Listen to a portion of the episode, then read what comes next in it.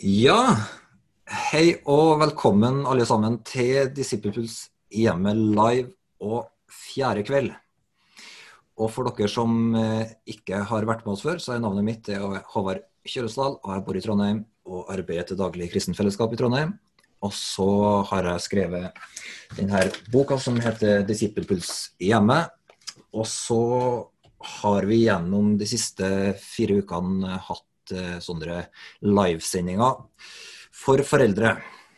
Og i kveld så er jeg så takknemlig for å ha med Anne Lene Otterøyen fra Sandnes. Stemmer ikke det, Sandnes?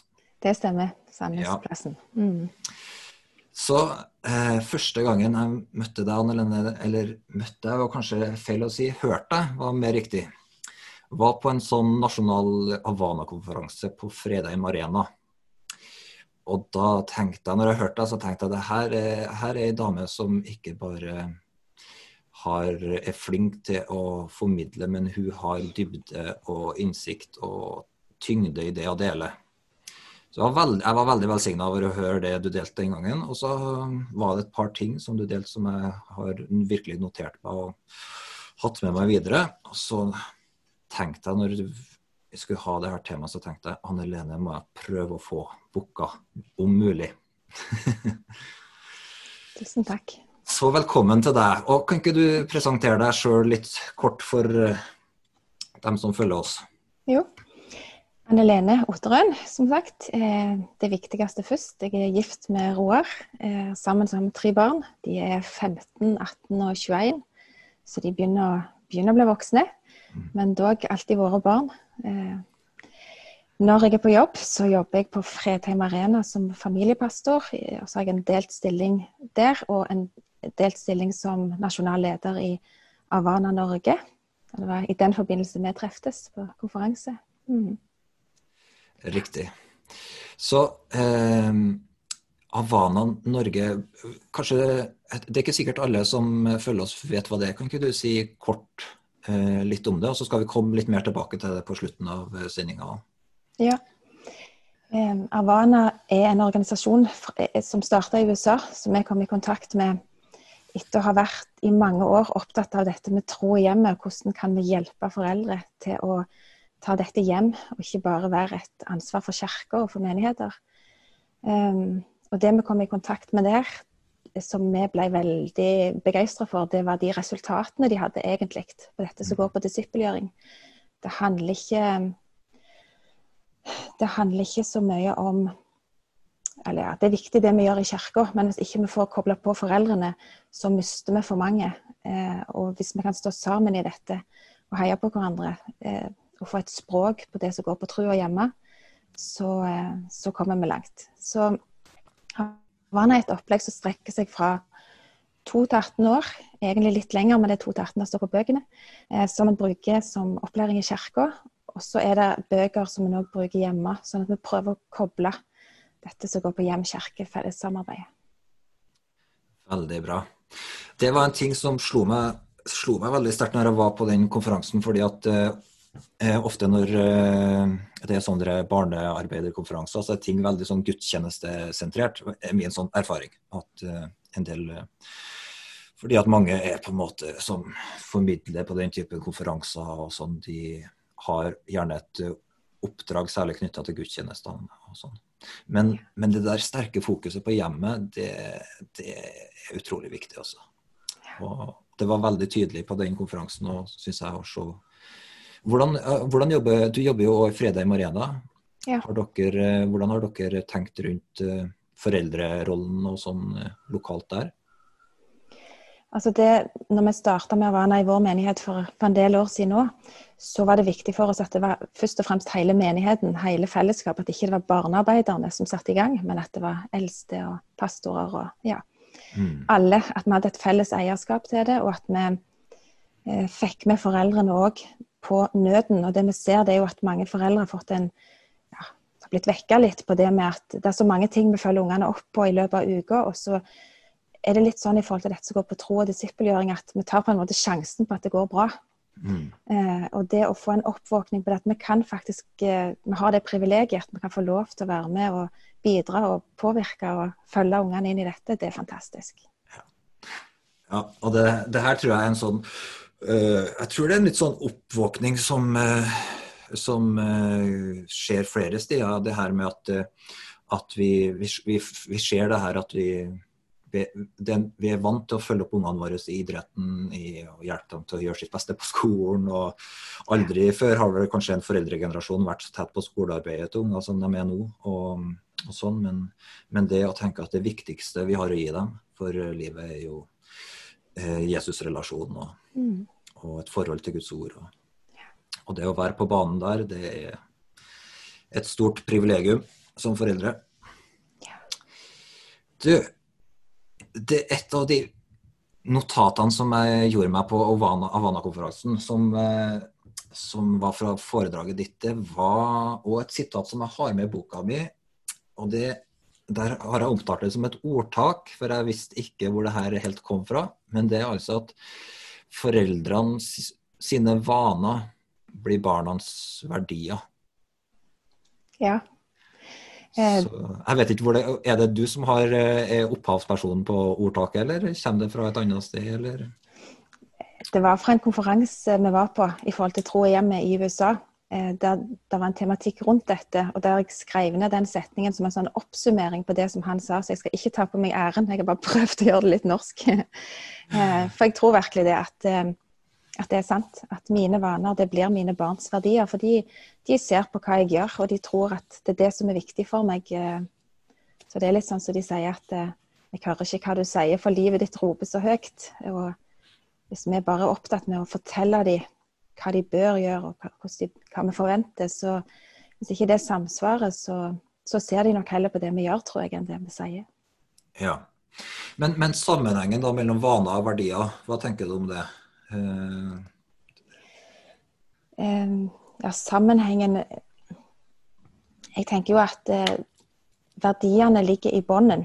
Um, jeg tror det er viktig for familier og for, for oss som enkeltpersoner òg å uh, ha verdier i bånd som vi ønsker å bygge livet vårt på. Eh, Og ut ifra disse verdiene så har vi muligheten til å velge vaner. og velge hva, hva som skal bli våre nesten Ritualer høres gjerne litt rart ut, men det å, å legge inn faste ting da, som vi mm. tenker er viktige, eh, og hva, hva, vi ønsker skal være viktig for oss. Så det handler jo egentlig litt om en verdibasert tidsstyring, egentlig. Mm. Det å ha verdiene i bånn for hvordan vi vil bruke tida vår, og ut ifra det så, så, dannes det vaner. Mm. Det, er, er mange som, altså, Av og til når vi snakker om vaner, så i hvert fall i mitt hode, når jeg begynte å jobbe litt med det her med vaner og familieliv, så, så var den første assosiasjonen min var jo den her eh, familien med to lærere og tre døtre som liker å tegne og skrive og sitte i ro. Og så, som har vaner for alt mulig i livet, liksom, og fast struktur og, og liksom I min litt sånn impulsivitet som eh, person, så liksom jeg tenker at det der sånn det her vanestyrte livet, det liker ikke for meg, liksom, og sånn. Men så, så, så, var det noen som gjorde meg klar på at du har jo egentlig en hel del vaner. F.eks. fredagstacoen. Den er jo godt innarbeidet, og alle ja, ja. elsker den. eller, også, og, eller treningene eh, som man reiser på. Og, og så sa du at, at, vaner på en måte er som sånne rom som man lager seg i, hver, i tida si for å få plass til det som er viktig. Så plutselig så er vaner veldig sånn et veldig Altså det er jo noe som vi egentlig alle har et ganske integrert forhold til. Ja, det er det. Eh, og der er, der er en som har sagt det at eh, du sår en tanke, du høster en handling. Du sår en handling, du høster en vane. Du sår en vane, du høster en karakter. Mm. Du sår en karakter, du høster ei framtid. Mm. Det syns jeg er klokt sagt, for det sier noe om sammenhengene mellom disse tingene. Eh, sånn at eh, vanene våre, de Vi har egentlig muligheten til å, eh, til å påvirke på en sånn måte at vi ikke kan bli sittende som sånn objekter i livet vårt, men at vi kan få lov å være subjekt i forhold til å styre tida vår. Hvem vi vil være, hva vi vil at skal være viktig for oss, for familien. Eh, så, så det er jo spennende, syns jeg, disse tinga her. Hva er dine favorittvaner, da? Godt spørsmål. Nå ble jeg tatt skikkelig på senga. Um, nei, altså jeg òg er jo litt på, på, de der Altså det å ha middag sammen, f.eks. Det å mm. ha faste ting som vi snakker om der. Uh, høre hvordan det står til med den enkelte. Uh, sånne ting som det. Så enkelt egentlig. Ha noen sånne ting. Og så kan jeg godt gå i det der uh, flink pike-hjørnet og si at ja, det som går på å lese og alle disse tingene her. Mm. Um, og bønneliv og sånn. Og det òg er, er, viktig, tenker jeg. Eller det er iallfall hjelpsomt å ha gode vaner på. Men, men, det handler jo mye om Altså sånn som for eksempel eh, Jeg spurte eldstemann på 21 litt sånn Når han da gikk over i den mer voksenfasen og sånn, når han tenker tilbake på ting, hva er det noe liksom, som han har lagt merke til og tatt med seg som han syns var fint? Og da sier han noe så enkelt som ja, mor, det at dere valgte at du var hjemme eh, istedenfor å gå på jobb, og du alltid sto og vinka i vinduet når jeg kom hjem. Så tenkte jeg, mm. kjære vene. Ja, faktisk. Noe så lite. Men, men det var noe som ja, ja. Det, det, var en vane som jeg egentlig ikke tenkte så mye over. Ja. Um, men så betydde det kanskje bitte litt likevel. Mm. Mm. Jeg, en, jeg, husker en, sånn, en vane som har vært veldig viktig for meg. Det er at uh, Eh, min far han, had, han fulgte en bibelleseplan som han leste på morgenen. Så han pleide alltid å sitte i en stol og lese liksom, det avsnittet.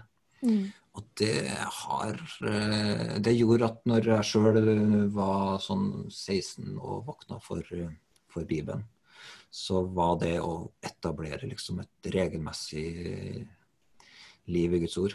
Mm. Det var veldig sånn Jeg hadde en modell på en måte å jobbe ut fra. og så, og det er viktig med forbildene, Uh, uten at vi skal, skal ikke gå i noe sånn pes på det, da, men, men, det er klart at ungene ser på hva vi gjør i forhold til det å lese. Og jeg tenker òg på det å lese Bibelen i, i boka, og ikke på telefonen f.eks. Det å ha det som vane, sånn at man ikke trenger å lure på om det, om det er VG eller andre ting som leses. Men, mm. og det handler ikke om å, at ting skal se så flott ut, men, men det handler noe om å ja, gi litt vaner på de tingene òg. Mm. Så har vi hatt en vane på hver morgen når de gikk på skolen, eh, det å sende de ut med velsignelsen. Mm. Eh, det kan høres smått ut, kanskje, men det er noe vel, altså, velsignelsen er stor. Eh, og det å få lov å sende dem ut med Guds velsignelse ut i dagen, eh, det har vært sånn en ting som de til slutt Det ble en vane, så de visste at jeg ikke var klar. Eh, så stoppa de opp i døra og venta på den eh, før de gikk. Og det er sånn en Det er ikke noe avansert, men, men det, tenkte, det, var en god vane. For oss Og det er noe som, som var fint å ha sammen. Veldig bra. Mm. Så, så, det her med eh, altså En ting som en del snakker om, det er jo at vaner og en slags sånn forventningsavklaring. Eh, og det der, på, der ofte eh, Som man kanskje mer høster frukta av vaner når eh, etter hvert som barna blir større. Ehm, så eh, typisk sånn når man har små barn, så er de jo med på alt mulig. Eh, fordi at de har, legger ikke så mye liksom, planer sjøl og sånn. Men når de vokser og blir større, så plutselig så har de lagt en egen plan for dagen. Og så kommer foreldrene opp med, med gode forslag på gode ting. Og men den der sida av at det ikke alltid Og da kan man møte litt motstand, da. I hvert fall i min erfaring av at hvis du plutselig foreslår en god ting på feil tidspunkt, så, så Jeg vet jo hvordan det er sjøl. Eh, jeg vil helst ha styring på min egen tid. Men, eh, men vanene er liksom en sånn god hjelp til å, å, ha en sånn felles eh, Man slipper liksom å avtale fra gang til gang. Man vet mm. at det her mm. Det ligger som noen forventninger i bånn, på en måte. Mm. Det er bra. Det er veldig bra. En, en annen ting som vi er innom i, i, i det her som går på, på verdier, det er det med de løpende prioriteringene. Så hva tenker du om altså Når vi snakker om vaner, verdier, prioriteringer, hva tenker du om liksom, sammenhengen her? Mm. Um, for, hvis jeg skal bare dele litt fra hvordan vi har gjort det, da, så er ikke det noe fasit i det hele tatt. Men, men det kan det. alltid være godt å få Jeg, tror, jeg tror det er ofte det beste. ja. Em, vi kom tidlig i kontakt med ungdom i oppdrag og familieleirer der.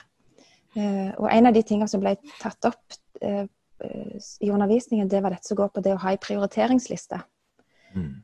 Og den lista som ble foreslått, der var det mye av det som vi bare kjente at ja, det ønsker vi å ta, ta med oss inn i når vi får barn og ja, inn i familielivet. Og det som står først på den lista, det er relasjon til Gud. Og da er det ikke snakk om menighet og fellesskap sånn, men da er det meg og Gud, den, det å ha den relasjonen på plass. Så er det ektefelle. Og det, allerede der er det jo noen som steiler og tenker hvor blir det av ungene? Men de kommer faktisk på tredjeplass. Eh, og det Og så etterpå det så er det jobb. Vi skal gjøre en god jobb så godt vi kan der vi er. Og så er det øvrig familie, venner, menighet og akkurat hvordan en rangerer det. Det er litt ulikt. Men for meg så har det i hvert fall vært veldig hjelpsomt med de tre øverste. Um, og det kan høres litt rart ut for ungene, men det vi ser, det er jo at det er enorm trygghet. For har jeg en god relasjon til far og en god relasjon til ektemann, så er det noe som kommer ungene så veldig til gode, tenker jeg. Eh, Det gir dem en trygghet. Det gir dem en Ja, så vet de jo at eh, de, ja, de blir prioritert. Eh, Og det å det, det som vi gjorde i forhold til prioriteringer for noen år siden, var at vi tok en timeout, og så tok vi oss en familie-DTS. Reiste til. Hawaii. Mm. Um, og det var Der var det veldig mye godt i for vår del. Men en av de tingene som vi, hvis jeg bare skal trekke ut det som går på prioriteringer, da, som vi ville ta med hjem, så var det noe av det med at når skoledagen var slutt, så var klokka tre, så skulle ingen på foreldremøte eller styremøte eller på trening. Og det var jo bare aldeles deilig. Mm. Å kunne bare spørre ungene hva dere har lyst til å gjøre nå. Eh, og da bestemte vi oss før vi reiste hjem at nå skal vi ha to ettermiddager i uka der ingen av oss har styremøter eller aktiviteter. Nå skal det være rolig. Det vi, har på en måte, det vi ble enige om at vi kunne, eller skulle gjøre, det var å bruke tid sammen, eventuelt invitere venner og ha tid til relasjon og fellesskap. Mm. Eh, og det å få muligheten til å stoppe opp og bare tenke litt igjennom ting, at, at ikke bare tida går, og at det er tida som styrer oss, men at faktisk eh, vi har anledning til å ta litt kontroll og, og ta noen valg på hva Mm. vi vil prioritere, hva som skal være viktig. Eh, det tror jeg det kan være nyttig for oss. Ja, man kan ta hendene på rattet og, og ta styring på en del ting. Absolutt. Men du, prioriteringer, det er, det er ganske vanskelige greier, altså. I hvert fall dem som bare man må gjøre i farta. Eh, når, fordi at det er jo det, de aller fleste valgene skjer jo underveis, Ja, i stort tempo. så, så Fordi at eh, på en måte så når man har den lista klart for seg Det var et veldig godt tips. Faktisk så, så, så det med, det med familie-DTS, det fikk vi De som har fulgt tidligere sendinger, de har hørt Øyvind og Linda Augland anbefalt det samme her. OK, ja, men da, da er vi tre, så fire som anbefaler det. Fire som anbefaler det. Ja. Ja, så det, så det, det må vi bare notere oss. Alle, Ja. alle mann alle. Og gjerne på Hawaii når det går an igjen. Ja, det har jeg hørt skal være veldig fint. Men du, eh, når, eh, når det kommer til de her løpende prioriteringene, ut fra den, eh, den lista som man har enten uttalt eller uttalt, helst uttalt, da, så tenker jeg det er jo ofte i Det er jo så mange sånne dilemmaer som man opplever i den lista der. Fordi at hvis jeg sier at i mitt liv så er Jesus på førsteplass, Mm. eh, så er jo det en verdi som jeg ønsker på en måte å gi videre til ungene mine. Eh, Så, så for oss, da, f.eks., så handler det om at eh, når Jesus er på førsteplass, så, så betyr det at vi prioriterer å være der når menigheten samles. Når menigheten samles, så er vi der. Ja. Eh, Men det medfører jo mange sånne eh, Bare et sånt, eh, en sånn bestemmelse medfører jo masse løpende vurderinger og dilemmaer som man møter underveis. Og motstand. Ja. Eh, Hva, hva slags tanker har du rundt det å møte motstand hos ungene når man gjør, tar valg og prioriteringer som for dem ikke føles best? Mm.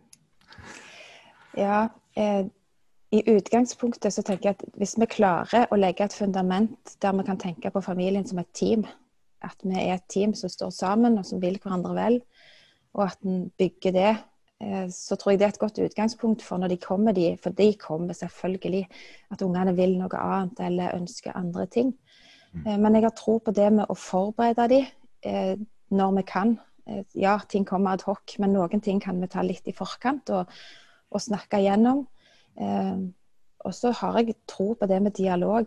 At ungene skal få lov til å ha selvstendige meninger. At de skal få lov til å komme med sine ting og, og oppleve at de blir lytta til. Og samtidig som vi ønsker å oppdra ungene til å bli selvstendige, så ønsker vi ikke å oppdra dem til å bli uavhengige. De er en del av et større fellesskap, enten det er familien eller menighet eller ja, samfunn. Eh, så det å lære, eh, lære dette med å gi og få, ta hensyn eh, og for min del i alle fall, så handler det jo også flere ganger om det å be om tilgivelse. For at jeg er for, ja, kanskje for brå eller ikke har tenkt godt nok gjennom ting. Og, eh, jeg tror jo det er mye læring både for egen del og forhåpentligvis for ungene sin del òg. I, I, det at eh, ja, vi tar noen valg som er gode, og andre ganger så, ja, så må jeg gå tilbake og si dette var, dette var ikke nok gjennomtenkt. Og så, mm. så, handler det om at de, tror jeg, at de får lov til å oppleve seg sett og hørt så er det klart det er forskjell på alder, for det, er ikke alle ting en går inn og diskuterer med en tre-fireåring på samme måte som en 18-åring. Mm. Eh, noen ting bare er sånn fordi at mor og far mm. har bestemt, og skaper faktisk en ramme og en trygghet òg med det. Eh, men at vi følger ungene litt i forhold til alder og utvikling på hvor, hvor mye de skal få lov til å være med innpå da, i forhold til å ta disse avgjørelsene. Men, men hva tenker du når, eh, hvis, man, eh, hvis man snakker om at på ene sida så så tar foreldrene valg og prioriteringer liksom for ungene. Og på den andre sida så ønsker vi å bevisstgjøre ungene til å ta, ta de gode valgene. Og, mm. måte, og, da må man jo gi dem et rom til å ta valg. Ja. Hva tenker du om det spenninga mellom, eh, mellom i det der? Altså, det er jo noe med altså, På en måte så er jo hvert hjem, hver familie, en disippeltreningsskole. Mm. Der, der, og jeg tenker at som foreldre så, så skal, ja, vi skal, sant, vi skal gi dem røtter og vinger. Eh, så vi står jo i det spennet hele veien i forhold til er det, er det fundert nok, har vi gjort nok? Og så står vi litt i den der. Og i alle fall for vår del som nå er i den fasen der de er på vei til å flytte ut. Eh, men så er det noe med 'if you love someone, set them free'. Eh, og så, så kan vi be, så kan vi heie, så kan vi komme med innspill. Og så må vi jo faktisk våge det å altså, vi, vi, kan ikke beskytte ungene våre fra alle stormer, Man mm. kan få lov til å følge dem gjennom det de opplever. Eh, så det kan jo være at de av og til går på nesen og tenker, den tenker at åh, gid, de hadde hørt på, hørt på oss. Mm. Eh, men det da også be om nåde til å bare ikke komme med de der 'hva var det jeg sa', men, eh, men være kloke foreldre som, som løfter, er med å løfte og heier de mm. videre.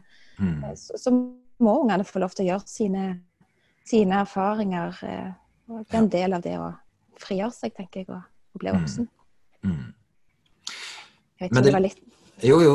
Jeg tror jo, jeg tror jo det du sier her med å være tydelig på forventningsavklaringa tidlig, at det gjør at uh, man kanskje Altså å ta den praten at uh, ja, vi har, vi har, noen prioriteringer her i det her hjemmet. Mm. Som betyr at siden du er en del av det her hjemmet og ikke et annet hjem, så, så er det noen ting vi eh, som vi prioriterer, og det handler om at f.eks. Eh, det å være med i, i menighetsfellesskapet har en forkjørsrett for andre ting, f.eks. Og, mm. Og på en måte ta den praten på en sånn måte at man slipper å ta, eh, ta diskusjonen hver gang. da. Absolutt. Og det er jo noe med det vi kan eh, vi kan ha masse fine verdier på papiret, men en verdi er jo ikke en verdi før den løftes opp og leves ut. Så, mm. så det er noe med å ta ungene med eh, inn i, dette. Og så tror jeg òg at hvis vi kan hjelpe hverandre til å tenke på dette som går på tro i hjemmet, og det som går på å leve av menighet, eh, som en integrert del av livet. Altså det er en, det er ikke en ekstra aktivitet som skal inn i familien. At nå skal vi snakke om Jesus og, og gjengen. Mm. Eh, men det handler om det livet vi lever. Det, eh, det har noe å si for hvordan vi prioriterer tida vår, pengene våre, hvordan vi oppfører oss og hva vi har lyst til og at livet vårt skal, Mm. skal peke på. da. Mm. Eh, Ja. og igjen, det må mye, mye nåde og tilgivelse inn i det. Det trenger Ja. Men ja, en Mm. vilje og en retning på de tingene. Og så Ja. har vi også en, altså Ungene våre vet veldig godt at vi ønsker at de skal være med når, når menigheten samles. Mm. Eh, så er vi på et punkt nå der, de, der de, vi er så velsignet at de vil være med. Eh, men det er klart at hvis en da står med en veldig motstand, og at de ikke ønsker det, så tror jeg jo det er viktig å, å ta en god dialog på det. for å Det viktigste vi kan gjøre, tror jeg, det er å bevare kontakten med ungene våre. Mm. Eh, Ja. og det er ingenting som er verdt det å, Mm. ja, og mista den, da. Ja. Det er det. Så i hvert fall i min sånn samtale med mange, så, så opplever jeg at det her med, med prioriteringer det, det er veldig enkelt å si her er ei ramme, eh, eller kanskje som, eh, som barneleder eller eh, pastor, eller å formidle liksom ei ramme og si det her er ramma som alle bør følge. Men, men familier er forskjellige, barn er forskjellige, og, og det å som du sier, å bevare relasjon. Og av og til å bruke Hva skal jeg si Av og til så er de eh, de utfordringene og konfliktene man kan komme opp i. og Hvis man lever åpent i det og deler hei, hjelper ungene til å forstå at det er forskjell på å være snill og på å være god, som det er noen som sier. Ja, så er det noe med det å trene både oss sjøl og ungene på det å leve transparente og ærlige liv. Mm. Eh, Det tror jeg er viktig både i, i kjernefamilien og i, i menighetsfellesskap. Og eh, ja, det å våge å, å sette ord på det som er, er godt, og det som er utfordrende, eh, på en sånn måte at vi kan hjelpe hverandre i dette. For det, det, perfekte familier, det, det får vi ikke på denne sida av ja, av livet. så, så det er noe med det å leve ekte Ja. eh, og transparent i det vi har, og, og ha en vilje og, og, og en lengsel Mm. etter, etter mer. Mm. Så det gode familielivet er ikke perfekt. Du, du har du kommet til feil person, i alle fall, hvis det er det du sier. Nei. Men, ja. men ekte, ja. Ekte, det er sant. Veldig bra. Du, eh, da, da bare tenker jeg jeg, jeg tar jeg kjøper det tipset ditt om å få skrevet ned som prioriteringsliste. Det tror jeg vil anbefale alle som skal jobbe med denne eh, oppgaven i kveld. Og så tenker jeg mm, Nå har vi fått to anbefalinger om familie-DTS. så det er i hvert fall det å, å gi familien en break og mulighet til å være sammen og, og ta litt status, det høres ut som et, eh, et godt tips. Og vær Vær eh, intensjonell i forhold til hvilke vaner ønsker vi å etablere. Og, og ta prat med ungene, så ikke man får konflikten Mm. på hvert veiskille. Er det noe oppsummering, eller? Veldig bra. Jeg hadde lyst til å høre litt fra deg mer om Avana før vi lander her. Ja. For eh, en av de tingene som, var, som eh, jeg vet dere gjør, det er jo å legge til rette for eh, liksom barneklubber i hjem. Kan ikke du fortelle litt om det? Ja. Eh, Avana er et trosopplæringsopplegg som en kan bruke i menigheter i, kombinert med hjemmet. Eh, men en kan òg bruke det hjemme og ha, fell, ha det som eh, husfellesskap, eller ja, Mm. eh, der en har Ja, si at jeg hadde fem-seks ungdommer hjemme, og så har vi ei bok vi følger. Eh, De har sin bok som de tar med seg hjem og jobber med. Eh, Der en kan For ungdom så er så er det det går på Det er et tema som går over et år da, som går på dette med å leve disippellivet. Mm. Og så er det et som går på dette med trosforsvar.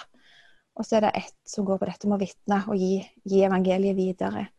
Og det å få lov å gå sammen med dem, få lov å snakke med dem, lytte til spørsmålene, eh, det er utrolig spennende. Og, og Mm. sånn kan en gjøre da på alle, alle levels. Og så har vi, vi har to sånne hovedfokus sånn, som, som, står oppe i Havana. Det ene det er Bibel, og det andre er relasjon.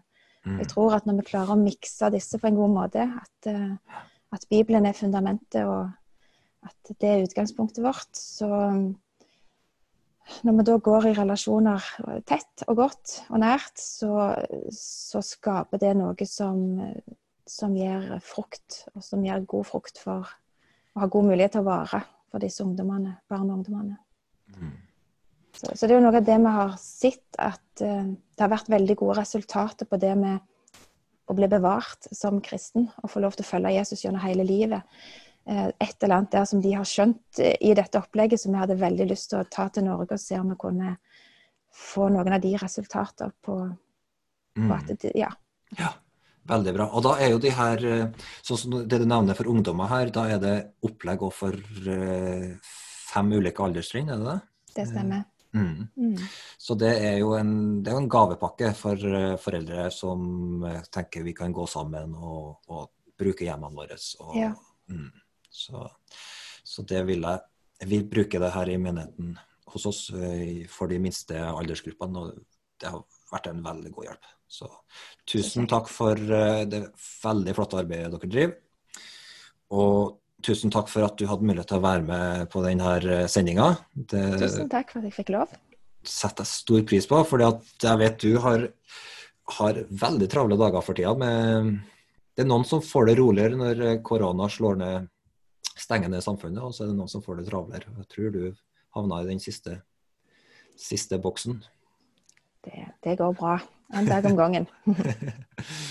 Veldig bra. Mm. Jeg skal bare si det her uh, avslutningsvis at uh, nå uh, er det sånn at hvis folk har lyst til å jobbe med, med boka knytta til det som jeg og Annelene har snakka om nå, så er det samling to som gjelder. Eh, og da kan dere slå opp der og jobbe med det. Og så mm, Neste uke så skal vi se på Det er overskrifta for det vi skal se på annerledesdagene. Det blir da neste torsdag. og Da skal vi ha med oss eh, Jan Sigve og Astrid Linn Hystad fra Stord. De har veldig mye interessant å komme i den sammenheng. Så da takker jeg for nå. Og så ønsker jeg bare Guds velsignelse til deg, Anne Lene, og til alle som har fulgt oss.